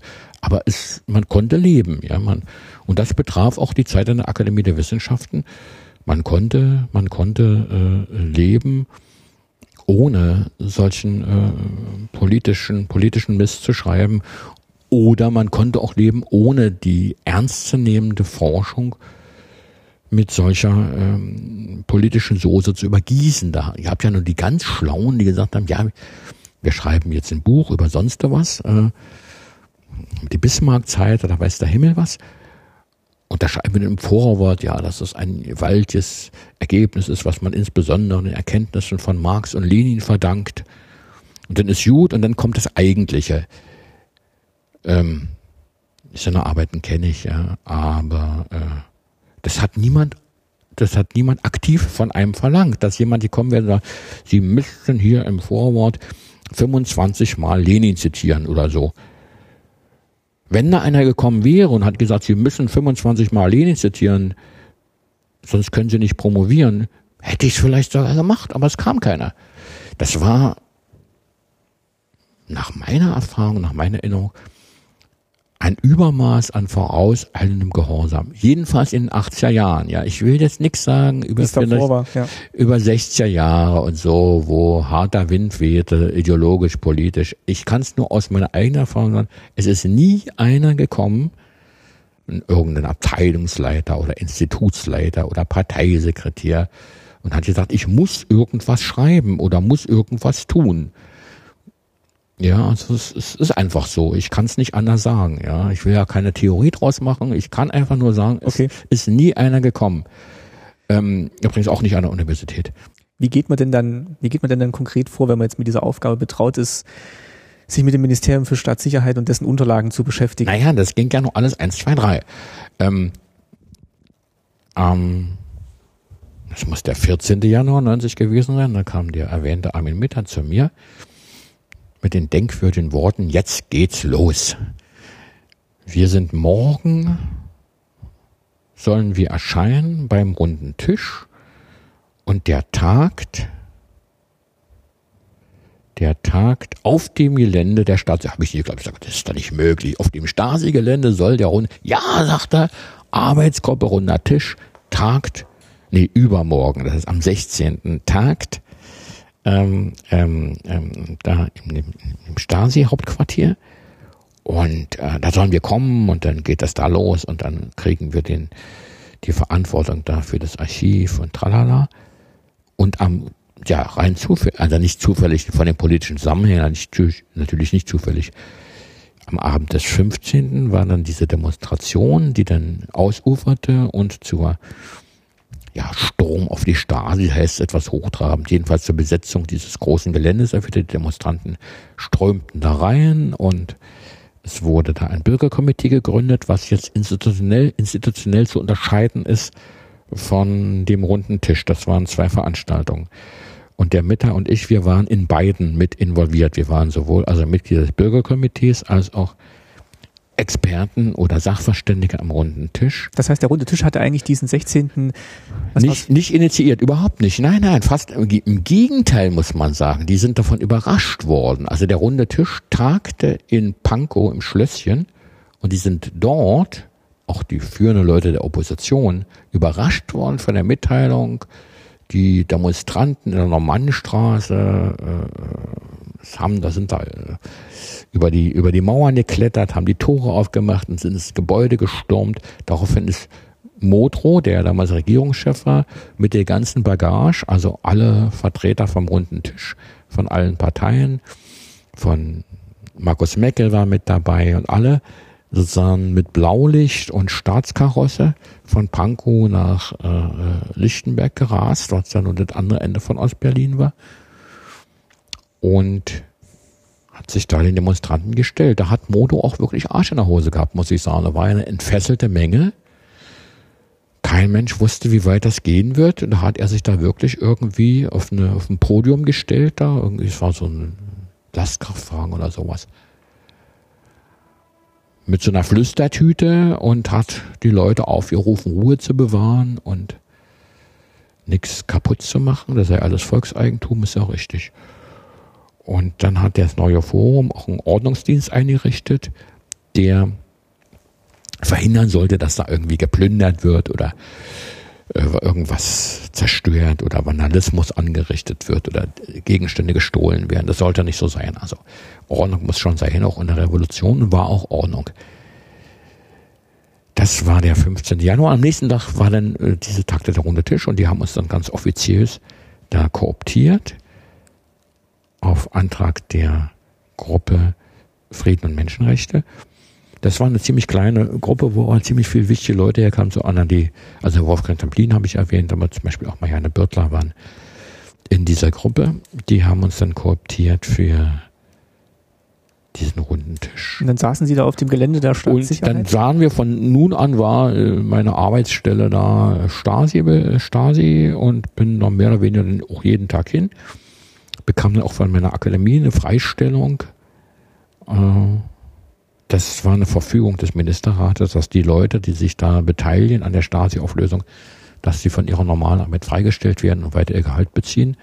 Das kam aber erst ein paar Tage später. Aber ich hatte ja als Akademiemitarbeiter einfach die Freiräume, da mal einen Tag nicht zu erscheinen. Abgesehen davon, dass es ja sowieso eine chaotische Zeit war, äh, wäre das auch in jeder anderen normalen Zeit gegangen.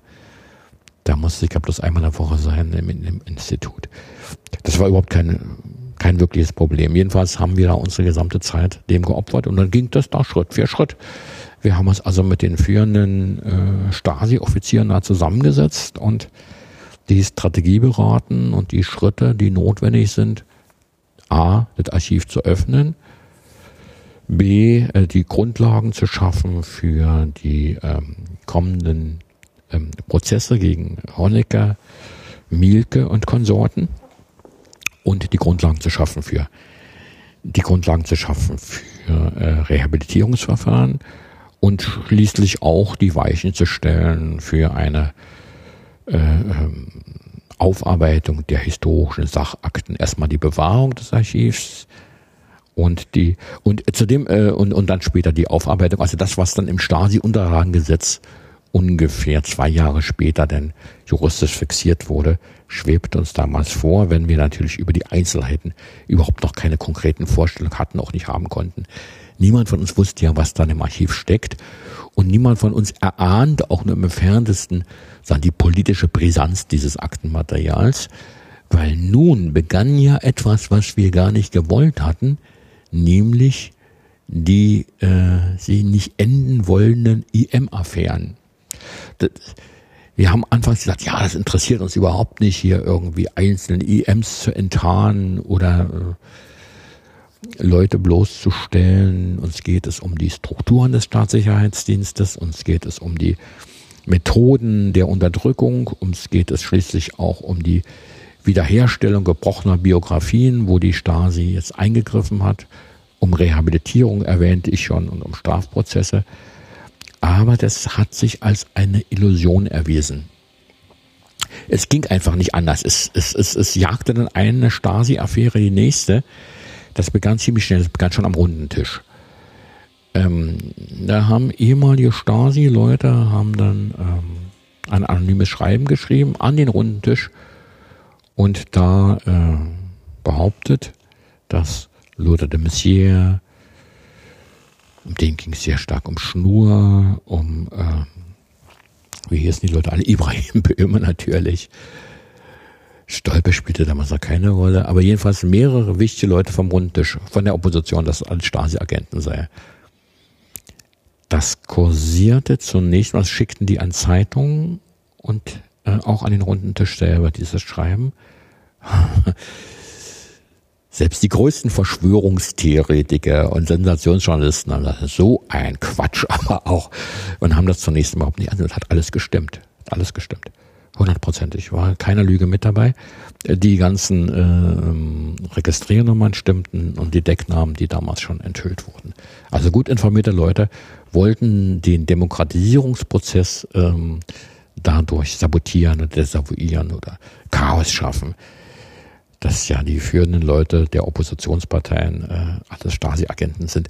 Und kurzum, ähm, wir kamen da in einen Wirbel hinein äh, von, von, von politischen, von politischen Auseinandersetzungen, teilweise sehr harten und scharfen Kontroversen. Das haben wir nicht geahnt. Und zumal die DDR bestand ja zu diesem Zeitpunkt noch, da war, allerdings, war ja. da von Einheit schon die Rede oder war das jetzt wirklich die Auflösung dieser Behörde ein Schritt, die die DDR demokratischer zu machen in der Hoffnung, dass sie dann Fortbestand hätte? Das waren dann zwei Prozesse, die parallel liefen, die einander bedingt haben, das ist schon richtig. Als seit wann liefen die sozusagen, waren die Weichen gestellt in Richtung deutsche Einheit? Im allgemeinen Bewusstsein wohlgemerkt, kann man das erst so richtig im Nachhinein sagen. Die Weichen sind natürlich immer dahin gestellt, wo sie dann hinlaufen, die Züge, das ist klar, aber das weiß man vorher nicht. Aber im allgemeinen Bewusstsein, dass so alle Leute sagten, wann die, bald kommt die deutsche Einheit und sich bloß noch vorbereitet auf die, die weiche Landung der deutschen Einheit. Da muss ich sagen, da waren gerade diese Januartage der entscheidende Wendepunkt. Schon der Kohlbesuch in Dresden zeigte deutlich, dass in der DDR-Bevölkerung ein großer Drang ist zu einer sehr schnellen und bedingungslosen Wiedervereinigung. Das war neu und das war überraschend, so etwa vier Wochen nach dem Mauerfall. Zunächst mal sah es gar nicht so aus, die ersten Tage. Aber da schritten die Sachsen voran, die blickten da mehr durch und aus mehreren Gründen, aus mehreren Gründen war das vor allen Dingen, war das vor allen Dingen Sachsen. Und als denn Kohl in, in Dresden waren, war er konfrontiert mit 100.000 Leuten, die äh, Helmut Helmut riefen und die deutsche Einheit und er äußerte sich dann auch sehr, sehr vorsichtig zwar, aber doch deutlich im Sinne einer baldigen Einheit, so dass sich um die Jahreswende von 89 zu 90 die Sache noch so in der Schwebe war, aber so etwa in der zweiten Januarwoche hat sich's eigentlich entschieden.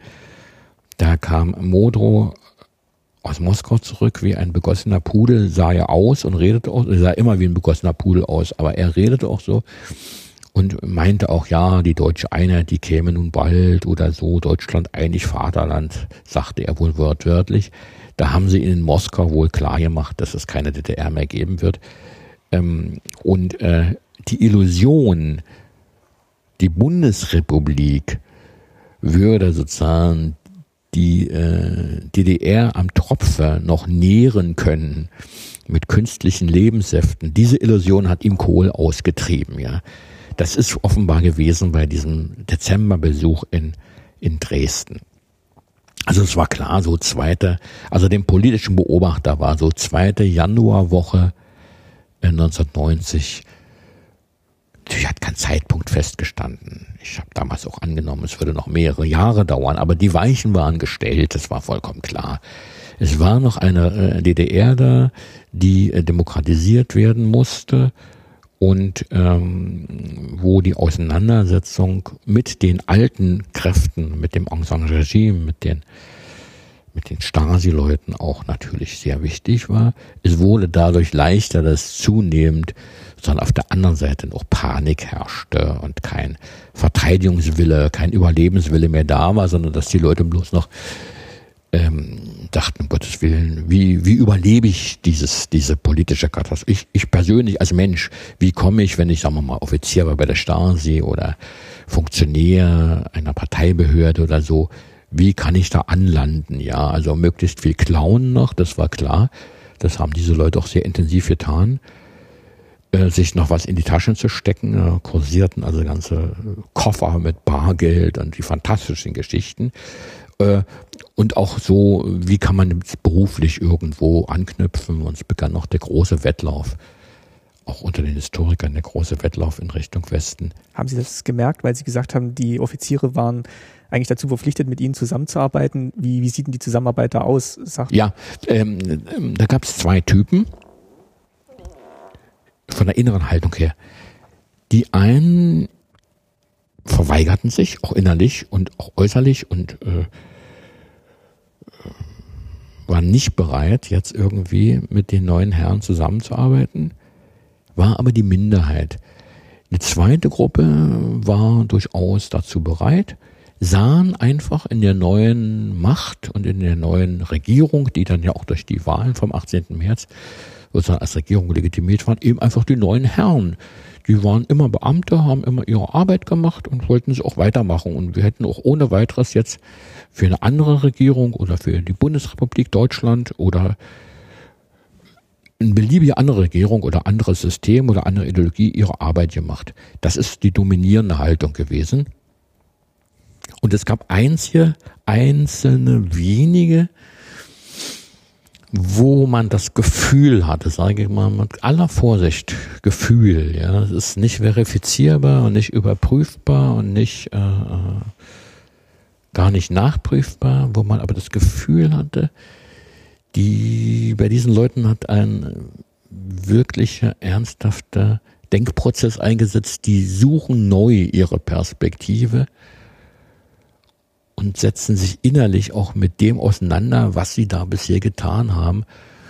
Und mit diesen wenigen haben wir damals sehr lange, intensive und interessante Gespräche geführt. Die haben natürlich vor allen Dingen viele Sachauskünfte geben können. Deswegen war das für uns sehr wichtig. Die haben einfach auch mal gesagt, was liegt hier alles im Archiv? Wo liegt das? Wie ist das strukturiert? Wie kommt man von der einen Kartei zur anderen Kartei? Wie ähm, entschlüsselt man Decknamen und so weiter und so weiter. Also wir hätten ohne diese Leute Schwierigkeiten gehabt bei der Überführung des Archivs. Äh, aber unabhängig jetzt von den reinen Sachauskünften und der Sachhilfe gab es doch eine Menge Gespräche und es war schon, es war schon interessant. Es war schon interessant. Aber gut, die meisten haben halt sich auch irgendwie gesagt, jetzt ist eine neue Zeit und äh, orientieren uns eben nach der neuen Zeit und so ein kleiner Archivmitarbeiter sozusagen da, die, die Lemuren da, die in diesem Labyrinth hausten, die hätten auch für jeden anderen auf der Welt diese Arbeit gemacht. Hat sie das, hat sie das erschreckt, die, dann zu sehen, was da, was da alles liegt? Ja, das schon. Also, An Material mit welcher? Äh, total, total. Also die Haltung der Leute hat mich nicht erschreckt. Äh, Habe ich jetzt ein bisschen vorschnell ja gesagt. Weil bei dir dann, äh, für die war das ja vielleicht auch nur ein normaler Job in einem Archiv. Absolut, ja. Aber wenn Sie jetzt so als Historiker oder als ähm, Oppositioneller da drauf gucken, dass man da erstmal so zusammenzuckt und denkt, mit welcher Akribie hier gearbeitet wurde und mit welcher Selbstverständlichkeit. Hat sich keiner vorstellen können. Ähm, hat sich hat sich keiner vor, also sagen wir mal so, es gab ja bis dahin über die Stasi immer so eine Menge Gerüchte und Redereien und was da so geflüstert wurde, Flüsterpropaganda. Und die schlimmsten die schlimmsten Verschwörungstheorien und Vorstellungen, wie dicht das Stasi-Netz so ist und wie, wie, wie hoch der Grad der Überwachung ist. Die schlimmsten dieser Vorstellungen, die ich damals noch als vollkommene Fantasie zurückgewiesen hätte, lagen noch weit unter der Realität. Das, das ist ungefähr so die, das Verhältnis zwischen äh, Wahrnehmung vor dem 15. Januar und Wahrnehmung danach. Also es hat keiner für möglich gehalten. Diese Irrsinnszahlen von inoffiziellen Mitarbeitern, ob es nun 180.000 oder 109.000, man sei jetzt mal hingestellt in die Debatte, will ich mich nicht einmischen. Da gibt's ja, ist ja durch das Buch von äh, Ilko Sascha Kowalczuk eine mhm. Debatte ausgelöst worden, wie viel es nun waren. Ob's, es war einfach der reine Irrsinn was die da auch gesammelt hatten, wie, über wie viele Bürger die da Akten hatten, ähm, welches Ausmaß rein mengenmäßig das, äh, das ganze Archiv hat. Äh, und ja, mit, mit, mit, mit, mit welcher, mit welcher, mit welcher kleinkarierten Akribie die dort Einzelheiten über die Bürger der DDR zusammengetragen haben. Mit dem ganzen Bereich HVA, also das ist die Auslandsspionage, Haupt, Hauptverwaltung Aufklärung heißt HVA, haben wir uns damals überhaupt nicht beschäftigt. Das ist auch ein Kapitel für sich, das sind ja die Akten bedauerlicherweise ähm, vernichtet worden. Nee, war total erschreckend und es hat, wie gesagt, es war unglaublich, ja, diese, diese, diese, das ist eines der wie soll ich sagen, ja, doch eins der markantesten Ereignisse meines politischen Lebens oder meines Erwachsenenlebens. Diese ersten Besuche da in diesen, diesen, diesen fensterlosen, labyrinthischen, düsteren Archivräumen, wo diese Irrsinnsmassen von Akten lagen. Das hat uns natürlich jetzt auch bezüglich unserer Aufgaben im ersten Moment deprimiert. Wo sollen wir überhaupt mhm. anfangen? Mhm. Zu wie ja, viel waren Sie? Zu ach, was weiß ich, ein Dutzend Leute oder sogar mhm. zwei Dutzend vielleicht. Und dann steht man da in diesem. Da steht man da vor 40 Kilometern also irgendwie ähm, laufende Meter, das ist immer so aufgestellt, die Akten nicht hintereinander hingelegt, sondern so aufgestellt. Ich weiß nicht, ob das noch stimmt mit den 40 Kilometern, vollkommen gleichgültig. Ob es 40 oder 50 waren, es war unüberschaubar und vor allen Dingen von Stund an wurden es ja täglich mehr. Aus allen äh, ähm, Stasi-Dienststellen, und die waren ja nur verstreut über das ganze Land. Äh, kamen nun Lastkraftwagen oder was auch immer, ja, irgendwie, ja, in der Regel sind das ja Autos, Lastkraftwagen gewesen, wo dann einfach Papiermassen ausgeladen wurden, einfach immer rein in das Archiv, ja, ohne dass da jemand äh, noch eine Übersicht hatte, wo das überhaupt herstammt oder das war nur ganz lose gekennzeichnet. Dienststelle sowieso, dann irgendeine undurchschaubare ähm, Codebegriff aus Zahlen, also aus Buchstaben und Zahlen oder nun Zimmernummer, wer weiß nach wer da im Zimmer sowieso gesessen hat, ja. Irrsinnige Massen, unglaublich viel Kleinkram, Verwaltungskram, also auch Verwaltungsschrifttum im, im, im, im eigentlichen Sinne in Unmassen. Und das musste irgendwie alles erstmal untergebracht werden. Da war normalerweise an eine, an eine archivalische Arbeit überhaupt nicht zu denken. So, dann gab es verschiedene Versuche, die äh, alle gescheitert sind, das äh, in die Staatsarchiv der DDR zu überführen. Ähm, man ist dann schließlich zu dieser Lösung gekommen, die das Stasi-Unterlagengesetz vorschreibt. Da gab es zuerst auch andere Vorstellungen, Diskussionsprozess, in den jetzt auch schon die westliche Seite, die westdeutsche, bundesdeutsche Seite involviert gewesen ist. Ähm, ich will, will noch was sagen jetzt zu diesen Massen und zu dieser erschlagenen, erschlagenen äh, äh, Quantität, die da auf uns zukam. Äh, da sagten wir uns auch, es musste hier sozusagen zusammenfassende Berichte geben, analytischer Art, und die gab es tatsächlich. Das waren die Akten der ZAIG, der Zentralen Auswertungsinformationsgruppe. Und von denen haben wir dann einige ausgewählt aus dem Jahr 1990 und haben die sehr schnell publiziert in dem Buch ähm, Ich liebe euch doch alle beim Basisdruckverlag. Und das war sozusagen der letzte, der letzte Bestseller der, der äh, DDR.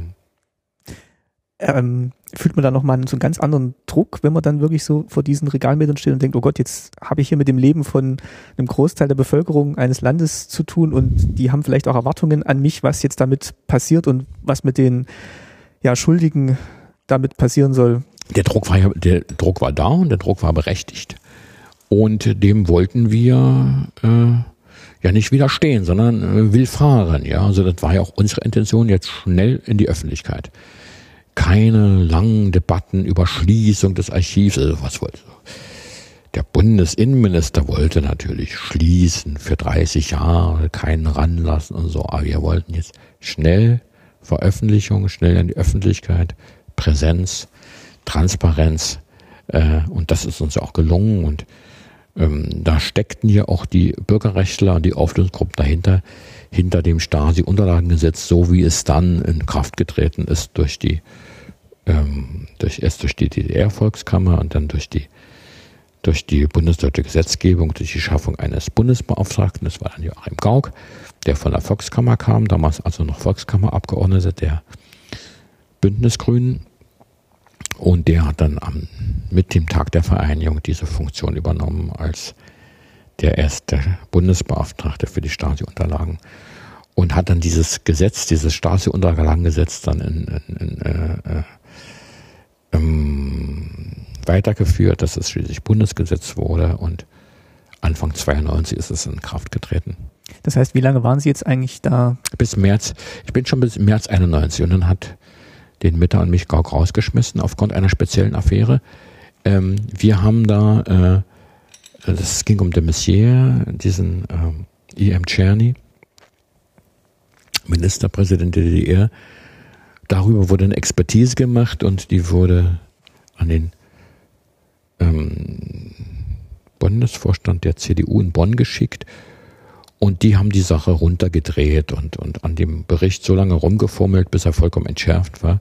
Und das haben wir öffentlich gesagt und auch äh, äh, äh Journalisten gegenüber. Es kam auch im Fernsehen, in einer Fernsehsendung, Report München. Und da musste uns Gauck rausschmeißen. Wir hatten ja sozusagen einen betriebsinterner verraten, wenn man so will.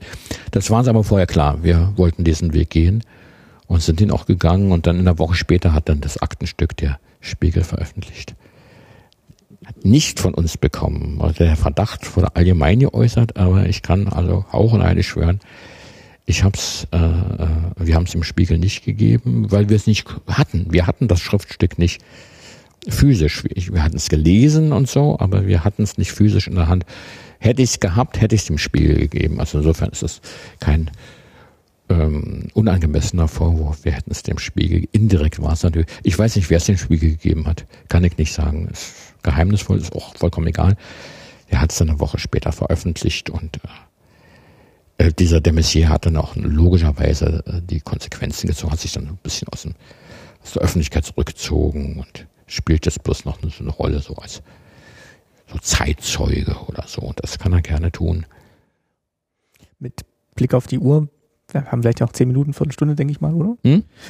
Ähm, wie würden Sie jetzt aus heutiger Sicht dieses was war das dann, ein Jahr in diesem, mhm. mit dieser Arbeit bezeichnen? War das, war das ein, war das ein Wendepunkt in, in ihr, also sowohl für Sie als auch für das Land? Und war das, ähm, also, wie würden Sie es, hat das die Grundlage gelegt für alles, was danach mit der, mit den Stasi-Akten und deren Einsichtnahme, Aufarbeitung zu tun hatte? Also auf die drei Fragen kann ich bloß dreimal Ja sagen. Also erstens natürlich, der Wendepunkt war natürlich höher angesiedelt. Das war der politische Wendepunkt hin zur deutschen Einheit und die Aufarbeitung, wie das Schlagwort ja damals immer hieß, der Vergangenheit war davon ein ganz, ganz wichtiger Punkt.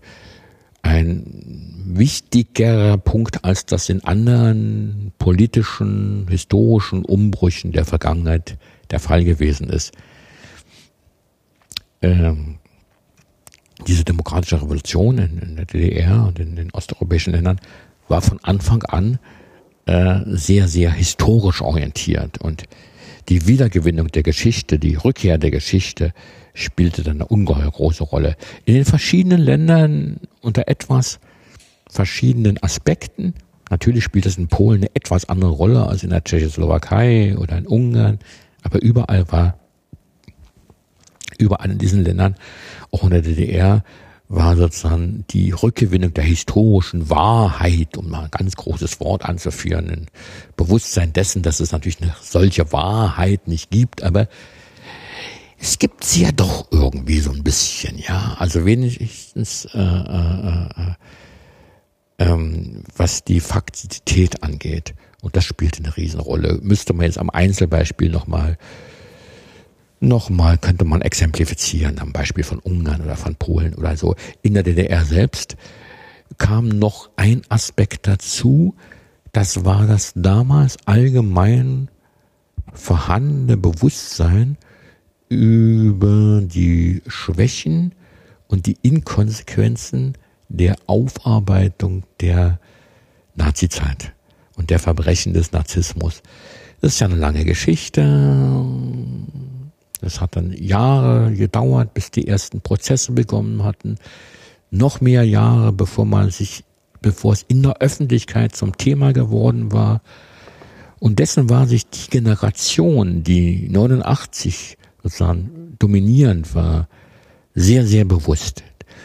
Das waren in der Regel Leute, die ähm, sich in den 60er Jahren daran äh, aufgerieben haben, an dieser Frage der Verantwortung des Einzelnen in der Gesellschaft. Die konkrete Frage an die Elterngeneration, an die Professoren, wo wart ihr damals? Was habt ihr gemacht?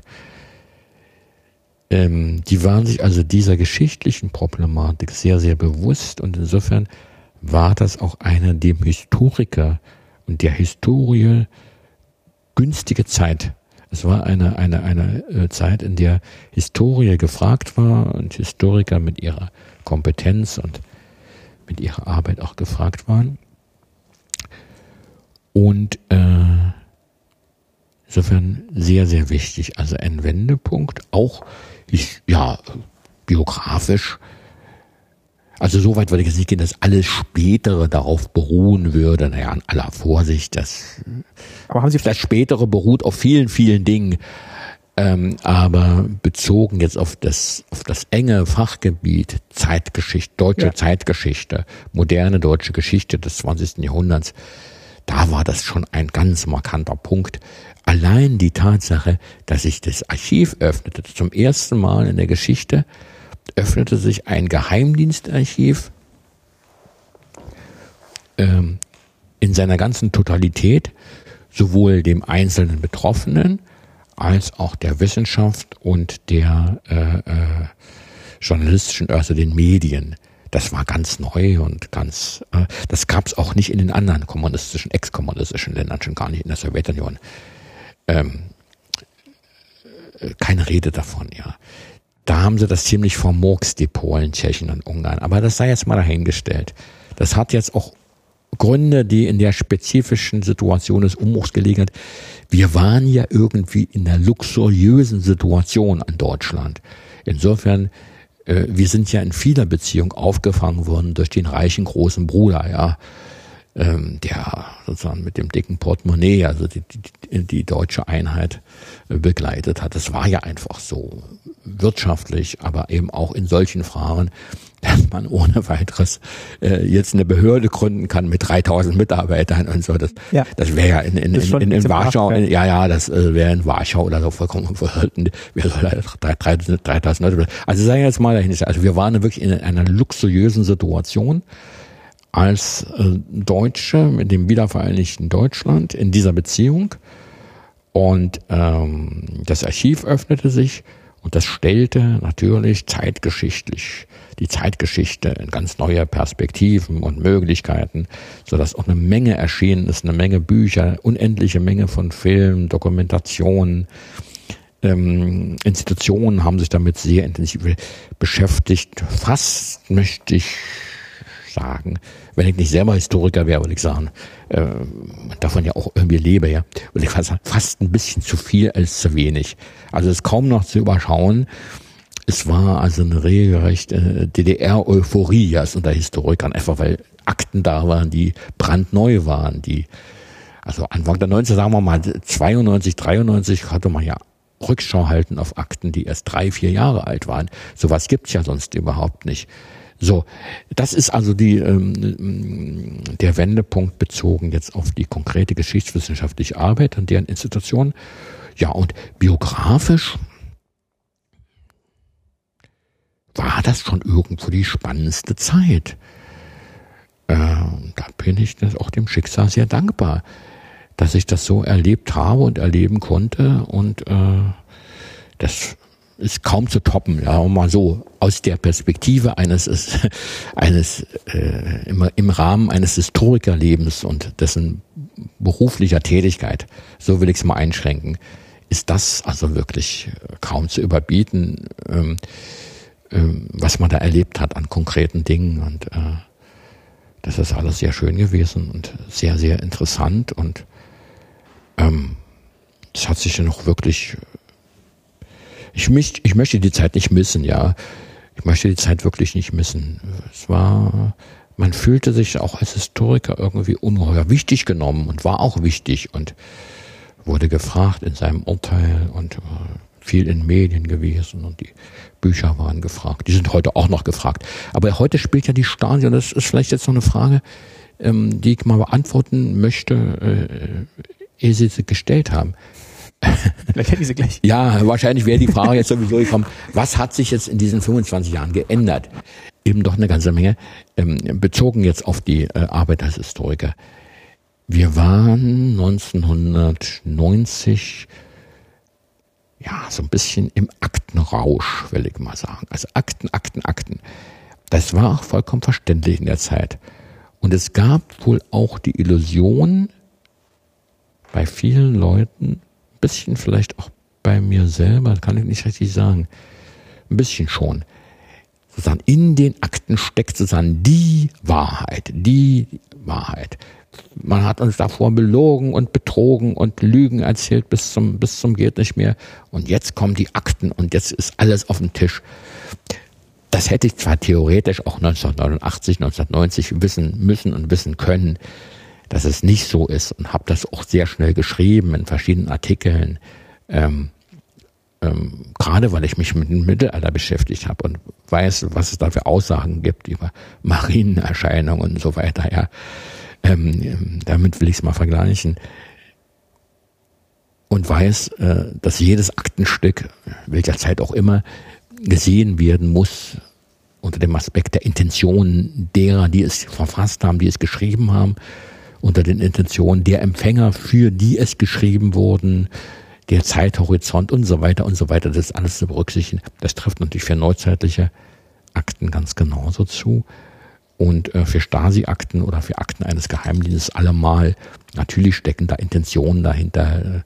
Vieles wurde mit der rosaroten Brille gesehen. Manches wurde auch erst unter dem Objektiv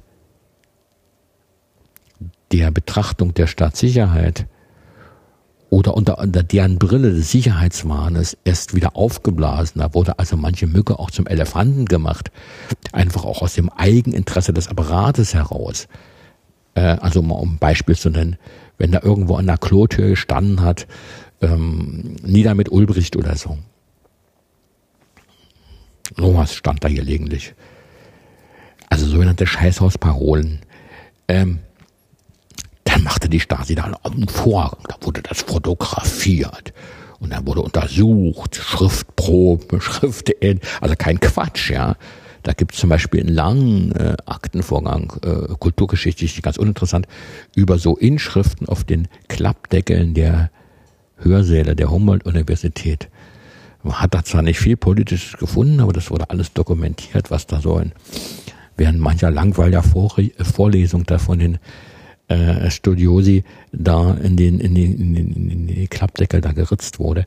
Also solchen Blödsinn, ja, zeigt natürlich, äh, dass der Apparat sich davon näherte, dass er nur wichtig, dass er je mehr es solche Widerstandshandlungen gegeben hat, desto wichtiger war auch der Apparat. Naheliegend, also dass der Apparat, wenn er nicht selber produziert, ähm, weil ich jetzt Ihnen mal nicht vorwerfen möchte, eben doch ungeheuer wichtig nimmt. So, das ist zum Beispiel ein Beispiel, das muss man wissen und kann nicht einfach an den Akten, Akten lesen. Aha, wir haben jetzt hier einen Untersuchungsbericht aus dem Jahre sowieso Und da steht drin, in Rostock hat es eine Stimme gegeben, die gesagt hat, die Partei liegt vollkommen falsch. Und in Greifswald hat der Friseur gesagt, ja, mhm. mit dem Ulbricht wird das sowieso nicht mehr und so weiter. Dass man daraus jetzt, ähm, wie wir es was herausliest, das Land befand sich äh, kurz vor der Explosion. Also das sind solche gefährlichen Folgerungen, die man als erfahrener Historiker natürlich nicht zieht, nicht ziehen darf, nicht ziehen kann. So, ähm, also ich sagte 1990, 91, vielleicht noch ein paar Jahre danach, befanden wir uns regelrecht im Aktenrausch. Viel, wurde viel publiziert, auch Bücher, die fast ausschließlich auf Stasi-Akten basieren, wurden geschrieben. Und es war auch nicht uninteressant, was da so ans Tageslicht kam, aber es war eben nicht die ganze Geschichte. Und nun setzt ein Prozess ein, ein Denkprozess, der sich teils aus dem Abstand ergibt, aber nicht nur der jetzt auch andere Quellenkategorien mit einbezieht, ähm, der sehr viel stärker auf das, auf die gesamte komplexe, integrale Darstellung des Lebens in der DDR zielt. Und ähm, die Bücher, die ich etwa so geschrieben habe seit Ende der 90er Jahre, ähm, zielen sehr viel stärker auf das sogenannte Alltagsleben in der DDR. Also ich versuche jetzt das nicht loszulösen von der Repression, von der politischen Repression und von der Tatsache eines Unrechtsstaates und einer Diktatur, aber sozusagen das normale alltägliche Leben äh, im Rahmen der Diktatur zu sehen. Also ich interessiert mich einfach die Frage, wie haben konkret die Menschen gelebt unter diesen Bedingungen? Und das ist, wie gesagt, der eigentliche Inhalt der eine Inhalt dieser anfangs erwähnten Trilogie, Heile Welt der Diktatur und andere Publikationen. Also insofern hat sich das Forschungsinteresse, mein persönliches Forschungsinteresse hat sich verschoben, aber auch eben das gesamte Forschungsinteresse äh, der Institutionen, wobei es hier lange Zeit so einen seltsamen Pseudo äh, äh, Disput gegeben hat zwischen denen, die nach wie vor sehr stark ihre Forschung ausrichten auf politische Institutionen, auf Repression, Widerstand und Terror. Und andere, die sehr viel stärker die sogenannten Bindungskräfte der Gesellschaft untersuchen wollten. Das heißt die Frage, warum haben die Leute so lange stillgehalten? Warum haben die eben keine politischen Aktivitäten gezeigt. Warum waren sie zum Teil auch mit diesem Staat einverstanden, in dem sie da gezwungen waren zu leben?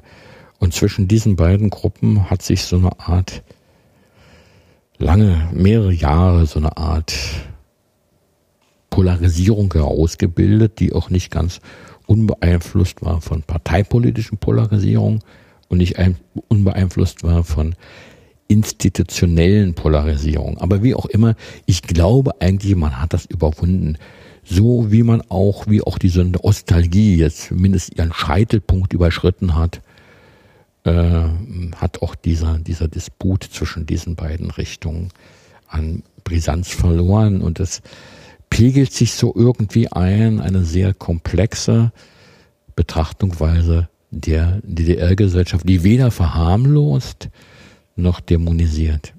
Das wäre ja ein schöner, das wäre ja ein schöner Schluss und ein schöner, ein schöner Standpunkt auch im Jahr 25 nach dem Mauerfall, dass man jetzt mit seiner Vergangenheit eigentlich so weit umgehen kann, dass es weder diese Verteufelung in, ja. in der Einrichtung und dieses Nostalgische auf der das, anderen das ist Seite. Ja, das ist ja, wenn ich das zum Schluss noch sagen darf, das ist ja die Intention auch unseres Museums. Ja, da wollte ich jetzt nochmal drauf Und das ist auch, das ist was ich ja sagte, ist leichter getan als, nee. Leichter als, gesagt. Leichter gesagt als getan, richtig. es ist leichter gesagt als getan. Insbesondere im Museum, insbesondere in der Ausstellung, ist es schon leichter möglich bei einer wissenschaftlichen Darstellung, wo man die gesamte Dialektik dieses, dieser Einheit der Widersprüche entfalten kann, am Beispiel exemplifizieren, theoretisch umreißen, und dann am Beispiel exemplifizieren kann.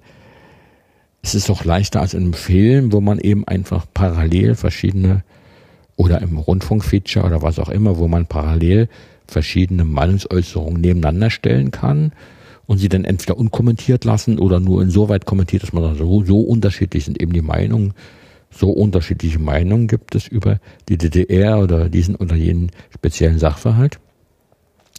Im Museum ist es eine besondere Schwierigkeit, weil die Gegenstände, und davon sollte ja ein Museum primär leben, von Objekten, von dreidimensionalen Objekten, nicht von Texten oder Dokumenten oder Fotos, sondern wirklich von, von, von, von, von Objekten, von Zeit, äh, von, von, von, von, von, von Zeitzeugen, von dinglichen Zeitzeugen. Äh, die sind ja an und für sich wiederum stumm und erzählen nichts. Und wenn man da eine Untertasse hinstellt und ein Geschirr aus der DDR, das sagt ja an und für sich noch nichts über den politischen Charakter des Staates oder nur sehr indirekt. Und man muss, und das ist die große Kunst des Museums, man muss die Objekte zum Sprechen bringen. Auch wieder so eine Parole, die hört man oft, aber es ist schwierig. Es ist, auch das ist eben leichter gesagt als getan. Und da ist Fantasie vonnöten und äh, es ist immer wie Fantasie und, und, und, und Kreativität. Und das ist immer wieder von neuem schwierig. Das ist bei jeder einzelnen Installation, bei jedem einzelnen Objekt äh, von neuem schwierig und neuen Herausforderungen. Und wir zum Beispiel wollen einfach nur was hinstellen. Da guckt euch das an. So haben eben die Hühncheneierbecher ausgesehen. Da freuen sich manche Leute dran. Sagen, haha, so was, ja, das ist ja Wiedererkennung. Ja. Das hatte unsere Oma auch und ist ja süß und ist ja lustig. Und dann sehen sie nach Pittiplatschen, Schnatterinchen und ein FDJ-Hemd und dann ist die Ostalgie perfekt. Das ist die DDR erklärt. ja, und aber die DDR zu erklären, das ist eben die Schwierigkeit über, über Objekte, über Installationen wir machen es sehr stark mit Spielen, mit interaktiven Installationen, wo der Zuschauer, also der Museumsbesucher irgendwie beteiligt wird, wo seine eigene Kreativität gefragt wird durch Frage-Antwort-Spiele. Ähm, das muss man sich einfach anschauen. Da gibt es eine Menge Beispiele. Manches ist sehr gut gelungen, manches ist so mittelmäßig, manches ist nicht gelungen. Da kann ich schon sagen, einfach kommen, anschauen, kann man sich dann ärgern, kann man sich dran freuen. Insbesondere bei den jungen Leuten kommt es erstaunlich gut an, muss ich sagen. Also erstaunlich selber und, und äh, wie, wie gut es ankommt, wie gut da unser, unser Weg ist jetzt über eine Interaktivität oder etwas bescheiden ausgedrückt über eine spielerische Aktivität sozusagen ähm, Erkenntnisse zu wechseln.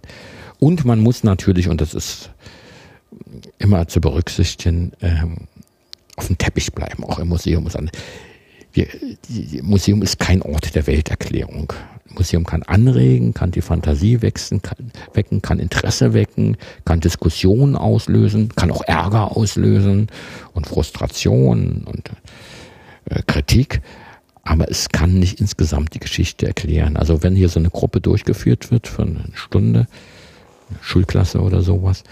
Und wenn nur ein Teil von denen rausgehen mit dem Gefühl, mit dem Gedanken, ach, Geschichte ist eigentlich eine interessante Sache, da müsste man sich mal ein bisschen genauer damit beschäftigen und mal zum Internet gehen und mal gucken, was es da noch so für Angebote gibt oder vielleicht sogar mal ein Buch lesen darüber oder sich einen Film angucken. Wenn bloß ein Teil der Schüler so aus dem Museum hier rausgeht, ist, glaube ich, sehr viel gewonnen. Mehr können wir im Konkreten auch nicht bieten, äh, nicht, nicht, nicht, nicht erwarten. Vielleicht so das Gefühl, ach, da gehen wir wieder mal hin oder in so ein ähnliches Museum oder auch ein Museum über eine andere Zeit, ja, ähm, um da Erfahrung zu sammeln und so ein Bewusstsein zu schaffen für Geschichte und für Geschichtlichkeit, für geschichtliche Entwicklung. In dem konkreten Fall auch über die, zu der, das ist ja unsere Aufgabe im Grunde, unsere Mission, den der nächsten Generation klarzumachen, was ist eben Unterschied zwischen Demokratie und Diktatur. Was bedeuten Wahlen zum Beispiel? Heute reden wir hier so scheiß Wahlen, die wir jetzt alle hin, so ein Blödsinn. Und denen klarzumachen, wie wichtig das ist, ja. Das ist vielleicht so, das ist so ein bisschen so, so, mit sowas sollte man nicht plakat, äh, plakativ hausieren gehen, dass nicht die Schüler oder die Jugendlichen das von Anfang an das Gefühl haben, hier sollen wir wieder mal belehrt werden. Das ist äh, die nächste Schulstunde hier. Sondern wenn die rausgehen und Fragen haben, ist es super und dann haben wir eine Menge erreicht. Vielen Dank. Das ja. versuchen wir hier auch, dass wir noch so diesen Einblick geben und ähm, ja, ich bedanke mich ganz herzlich bei Dr. Stefan Wolle für dieses lange Gespräch zum Thema Stasi-Aufarbeitung, seine eigene Biografie und äh, kann auch nur dazu raten, mal in das DDR-Museum zu kommen und würde mich freuen, wenn ihr beim nächsten Mal wieder zuhört bei Staatsbürgerkunde. Wenn ihr Fragen, Kommentare habt, könnt ihr gerne in die Kommentare schreiben. Und natürlich verlinke ich noch die ganzen Internetangebote, DDR-Museum, den YouTube-Kanal und bedanke mich recht herzlich fürs Zuhören.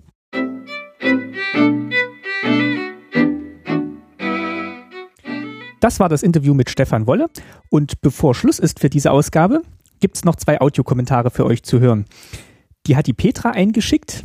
Die Petra war zu Gast in Staatsbürgerkunde 38 Freie Rede auf der Republika und hat dort über ihren Urlaub in der DDR erzählt. Und im Nachgang der Sendung sind ihr und ihrer Schwester noch zwei Begebenheiten eingefallen oder mehrere Begebenheiten, die die Petra mir dankenswerterweise als Audiokommentar geschickt hat. Das könnt ihr übrigens auch gerne machen. Wie das geht, steht bei jeder Folge dabei. Der Service, den ich dafür nutze, ist Audioboo. Ihr könnt aber auch einfach eine Audiodatei schicken. Ich weiß, das ist manchmal ein bisschen Aufwand und nicht so ganz einfach wie ein Kommentar zu schreiben, aber ich finde es immer schön, wenn man euch auch mal hört und ähm, im Podcast ist natürlich das gesprochene Wort immer schöner als das geschriebene Wort vorzulesen. Nichtsdestotrotz freue ich mich und freuen wir uns natürlich auch weiterhin über eure geschriebenen Kommentare oder eure Posts und Tweets und Nachrichten auf allen sozialen Netzwerken. So, das war's für diese Folge. Jetzt kommen noch die zwei Audiokommentare von Petra und wir hören uns dann wieder in drei Wochen. Macht's gut! Hallo, hier ist Petra. Ich wollte mich nochmal bedanken für die Einladung zu der schönen Sendung, bei der ich teilnehmen durfte und habe eine Korrektur. Ich habe nämlich den Link zur Sendung an meinen Papa geschickt, der sich das angehört hat, ganz toll fand und aber angemerkt hat, dass die Stadt, in der das bei der Sommerhitze nichts zu trinken gab, überhaupt nicht Stralsund war, sondern Wismar. Und ähm, das geht natürlich nicht, dass das jetzt irgendwie so falsch stehen bleibt. Also ich bitte hier um äh, Korrektur. Es gab in Wismar nichts zu trinken und ähm, er hat sich daran erinnert, dass irgendein HO-Laden noch dann am Ende zu finden war, wo es eine rote Limo gab, meinte er. Das wäre am Ende dann das Ergebnis gewesen, also das Getränk, was es dann, was es schließlich gab. Jo. Ähm, das musste jetzt schon noch sein, die Korrektur. Und äh, damit sage ich auf Wiedersehen. Hallo und nochmal Petra. Jetzt hat sich auch meine Schwester zu Wort gemeldet. Die war nämlich damals auch immer im Urlaub dabei, so wie auch bisher unterschlagen zwei Kinder auf der Leipziger Seite. Meine Schwester schreibt, an was sie sich erinnert. Wir haben immer Schulhefte und Stifte und Schokolade gekauft. Und einmal wurde bei der Ausreise Ostmark bei uns entdeckt und wir mussten in diesem blöden Grenzshop irgendwas dafür kaufen. Ich glaube, eklige Süßigkeiten. Gescheites gab es nicht. Fasziniert haben mich immer die Hubbel- und Schlaglochpisten, zum Beispiel auf dem Weg zum See. Und dass es manche Sachen einfach nicht oder nur schwer gab. Zum Beispiel hat Ursel oder Stefan einmal gesagt, dass man zur Geburt des Kindes schon ein Auto bestellen muss, damit das Kind es bei Volljährigkeit dann hat. Und das Toilettenpapier war furchtbar, so hart. Das habe ich bis heute in Erinnerung. Soweit meine Schwester Martina. Tschüss.